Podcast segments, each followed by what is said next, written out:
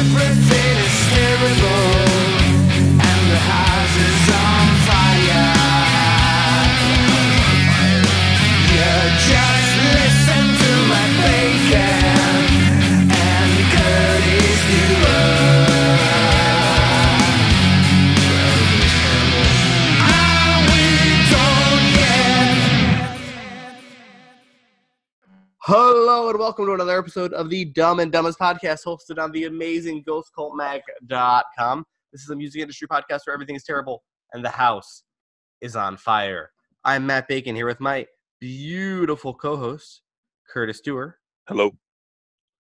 And Curtis, what are we talking about today? One of your amazing ideas, Matt.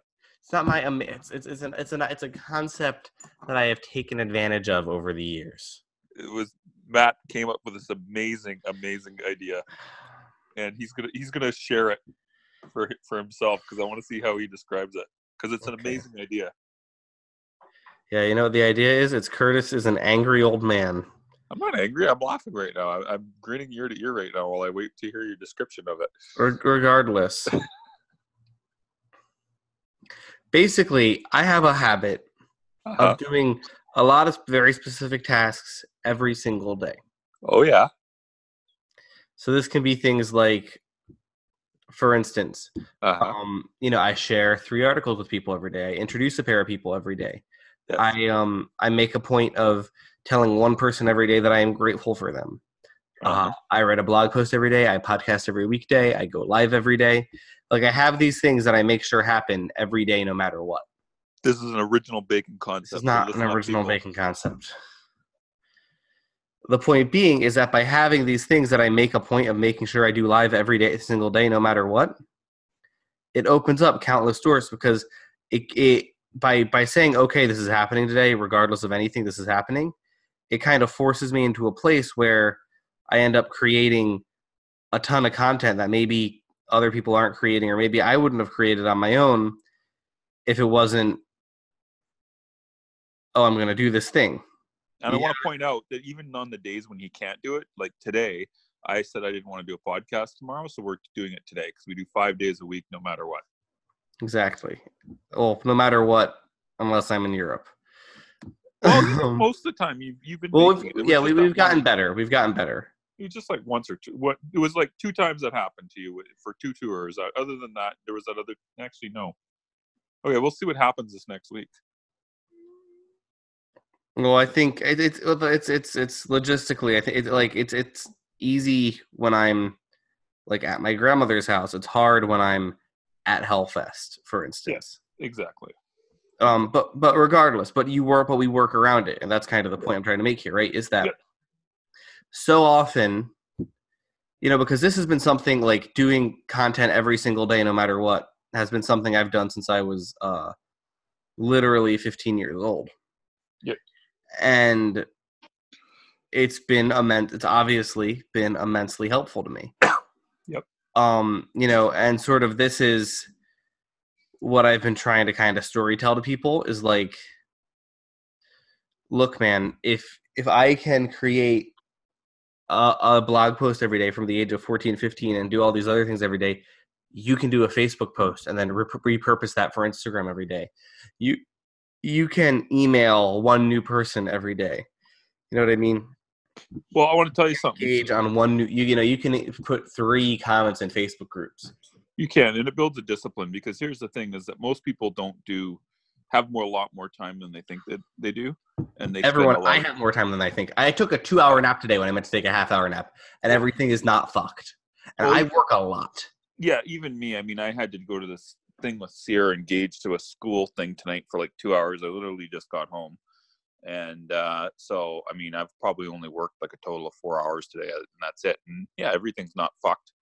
But that's because I think, and I could be mistaken, we both have the discipline of keeping various things in every single day. I got my daily email out. I got all my posts up.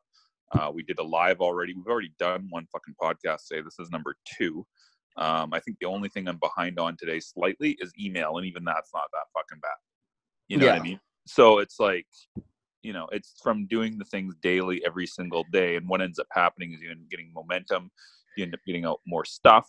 you get more done, and it just ends up helping you. There's if you ever get a chance, there Russell Brunson has this thing where he talked, part of the reason why me and Matt started doing the lives every day, just in case anybody's curious, is I did a challenge, or I started to do a challenge with Russell Brunson about February, I think is what it was. And he had mentioned March, sorry.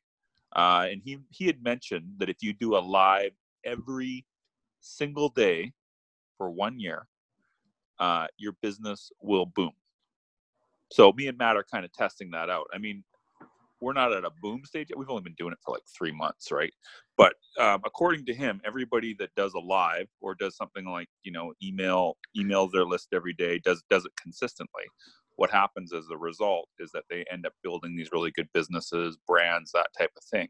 So that's why we keep pushing this. So Russell Brunson's pretty smart. He made himself from nothing to a lot of money. He's a very well-known consultant for a lot of businesses.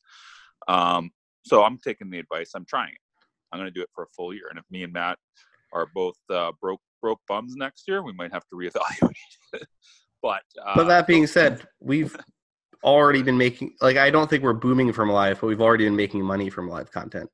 Yeah. I mean, basically, yeah. I mean, we're making sales from the challenge for the challenges and stuff like that. And we made sales with the tune-ups and stuff like that. And I know I've made sales for PR, and I think Matt's made sales for his consulting as well.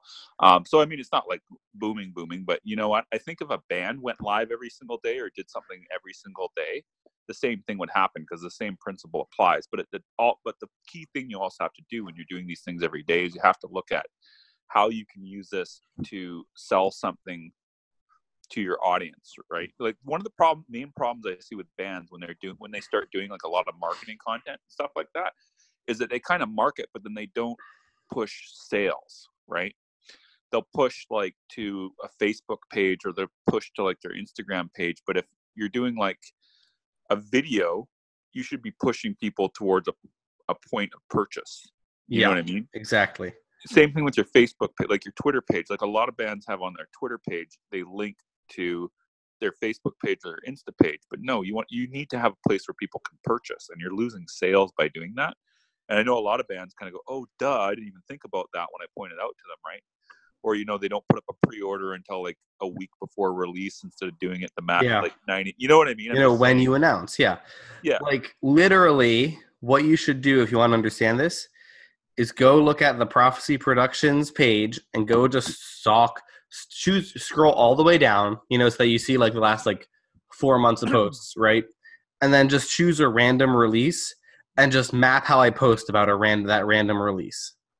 You probably post quite a bit about how to buy it, I would imagine. Yeah, but also just map all the types of content I'm doing. Oh, I see. You know what I mean? Map everything. I do. And that, like, that's literally how I learned to do it. Is I literally looked on the Relapse Records page. Yeah. And I said, okay, what kind of content are they doing? And what can I take from that? You thief. Exactly. It's because I'm a thief who is stealing everything from Bob Lugel. It's because of my deep-set hatred for Bob Lugel. Exactly. Well, I know you like me, and you're always stealing my ideas, so maybe that's true. I don't know. But no, regardless. But this is my point, right? Is like... And obviously, I don't hate Bob Lugel at Relapse. I actually really like him. But your friend like Max Sepultura? You know, man, I don't appreciate your sass. I'm just asking because we know it's true, so that's why I'm just asking if he's a good friend like Max. Regardless, do one a day, and the reason why you want to do one a day. So this one a day thing can apply to anything. So specifically, you want to do it. If you can, on your social media, you want to do it like if you do a live every day, that's preferable. If you're going to do podcasts every day. If you're going to do Twitter every day. You just want to do the consistency, because the more you do the consistency, like one common complaint is bands will be like, oh, well, no one's following me. You know, nobody's answering, nobody's responding to us. And the reason why is because you're not being consistent. Nobody fucking responded to me on Twitter for, I think, like a year and a half. You know what I mean? Like nobody. I didn't get any, I don't even think I even got many likes on my Facebook page for like a year. You know, Well, I think I'm exaggerating slightly on that, but it was like low numbers. I think I had like 500 likes on my Facebook page for something like 2 years. And then I didn't even crack 1,000 till, 3 years in. I mean, I don't have like a huge Facebook following. I think I'm like 2,300 or something like that. But I'm just saying, if I hadn't kept doing what I was doing, I would never have gotten anything continuing, right? Like if you just kind of stop and you don't keep creating the content, you don't keep putting the posts, you don't keep showing up, nothing's going to happen. But if you consistently do stuff, it will eventually break, even though it might take you a while. Yeah. And like it's, advertising rule of sevens, and also just people, I think there's also something to be said for like, people don't want to get invested in something that they think is just going to go away randomly. Well, the other thing too is that there's a lot of idiots out there, and there's a lot of noise out there. And the thing is that people that continuously are showing up and being out there are the ones that eventually get noticed and looked at, because people start seeing them as like a stable person that's there. You know what I mean? Like it's someone that you can know, like, Vince Neilstein, Metal Sucks, is going to be there every fucking day, except for the weekends. Even on Sundays, they're there. Metal Injection is there every fucking day. The Obelisk is there every single day. Like you could, like if they didn't show up one day or like for a day or two, you'd think there was something fucking wrong. You know what I mean? Yeah. So, but like, and the thing is, this even works at a micro level. Like I know there's like a core fan base for my blog, Two Guys Metal Reviews.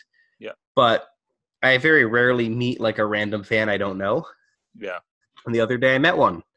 And I was just like, man, like I don't really do any marketing. I'm not, like it's really like a personal project. Like, what pulled you to it? And he's like, man, like you've been doing stuff every day for so long. Yeah. And you generally have pretty good taste. Like you generally curate reviews of some pretty good stuff. I want to point something out about Two Guys Metal Reviews. Like Two Guys Metal Reviews is basically Matt's listening habits that he puts it into words. Like totally. Like yeah. Is that not true? Like basically it's my promo listening habits. Yeah, well basically you'll listen to something and be like, "Oh fuck, I should probably like when you're listening to it, then you just write the review at the same time instead of just listening to it and being like, "Oh, that was a good album," and then going on to something else, right? But Matt will actually do the review instead of like a lot of people will just listen to shit and then never do anything about it. He actually puts into practice, and that creates content for him. And how many reviews do you do a month? It's like, isn't it like 5 a week? I do. I try to do when I'm home. I do every day, but it usually winds up being like 300 a year. The past few years, it's been like 300 a year. So it's pretty much every single day. Matt does one review a day for every single day for the past 4 years now. A lot of those, but I've been doing a review a day since I used to post even more when I was in high school, and that's really how I got my name out there in metal. Like Curtis remembers this actually. I do now. I used to be posting like 2 or 3 times a day as like a 17-year-old. Oh yeah, you're right. I forgot about that. Now, one thing I want to point out though is that Matt I would guess that most of the early reviews were not very good. I would guess. Maybe Matt would probably tell me I'm wrong. They're horrible, and it's really funny to go back and read them. Okay, good. So you do agree with that. So he probably got made fun of a few times for his reviews, I would imagine, correct? Of course. Good. But the thing is that he kept doing them, and then he started getting better, and he ended up getting hired by sites like Toilet of Hell, Metal Injection, Ghost Cult, Doomed and Stoned, and this was all because he just kept writing on a fucking blog every day, and you had to practice. So the thing is even if you kind of feel like you suck at first, just keep going. I mean, I know our first podcasts were horrible. Someone made fun of us one day. It was like a month or two ago, saying about how bad the first podcast was. So, but we keep doing them almost every single day for like almost a year now. And I think the content's getting better. We're getting people that are actually like higher level people that now actually want to come on our podcast. People originate to us when they want to be on a podcast. We don't have to just go to people and say, "Hey man, you want to be on our podcast now?" A lot of times people come to us and be, "Hey man, can I be on your podcast?" Totally different thing, right? And we're getting, we're making like $50 a month on ads, which isn't much, but still pays for advertising for us. And so we've actually, which is a lot better than a lot of other podcasts out there. Like, for example, there was a well-known blog who was really surprised to see when we made our 100th episode after like 5 months or whatever it was. Yeah. And it was like, holy shit, we've been doing this for like 3 years and we're only on episode 60. Right. So it's, yeah. And again, it's like, you want to just dominate the conversation. Like people don't like, I try to explain this to people all the time. It's like, the reason I'm able to do like dumb metal shit for a living is because you understand how much dumb metal shit I'm doing every day. Like, you know, like this is really the key is like, yeah, I can talk about fucking, you know, this gift is a curse and get paid for it because there's going to be like 8 goddamn pieces of this gift is a curse related content.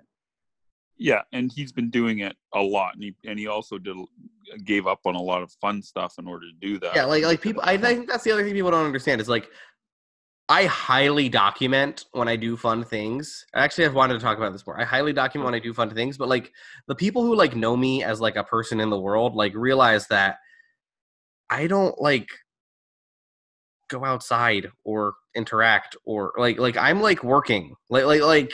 When I said, I was talking about this with Vince Bellino the other day, because he was like, yeah, man, like one of your issues is that your whole shtick is like, I fucking work like a crazy person, but that's what every quote unquote influencer says, you know, except you're actually doing it. And I thought that was really kind of a poignant way to put it, that like, yeah, like when Curtis and I say like, oh, I woke up at 5:30 and then I worked until I thought I was going to throw up and then I fell asleep.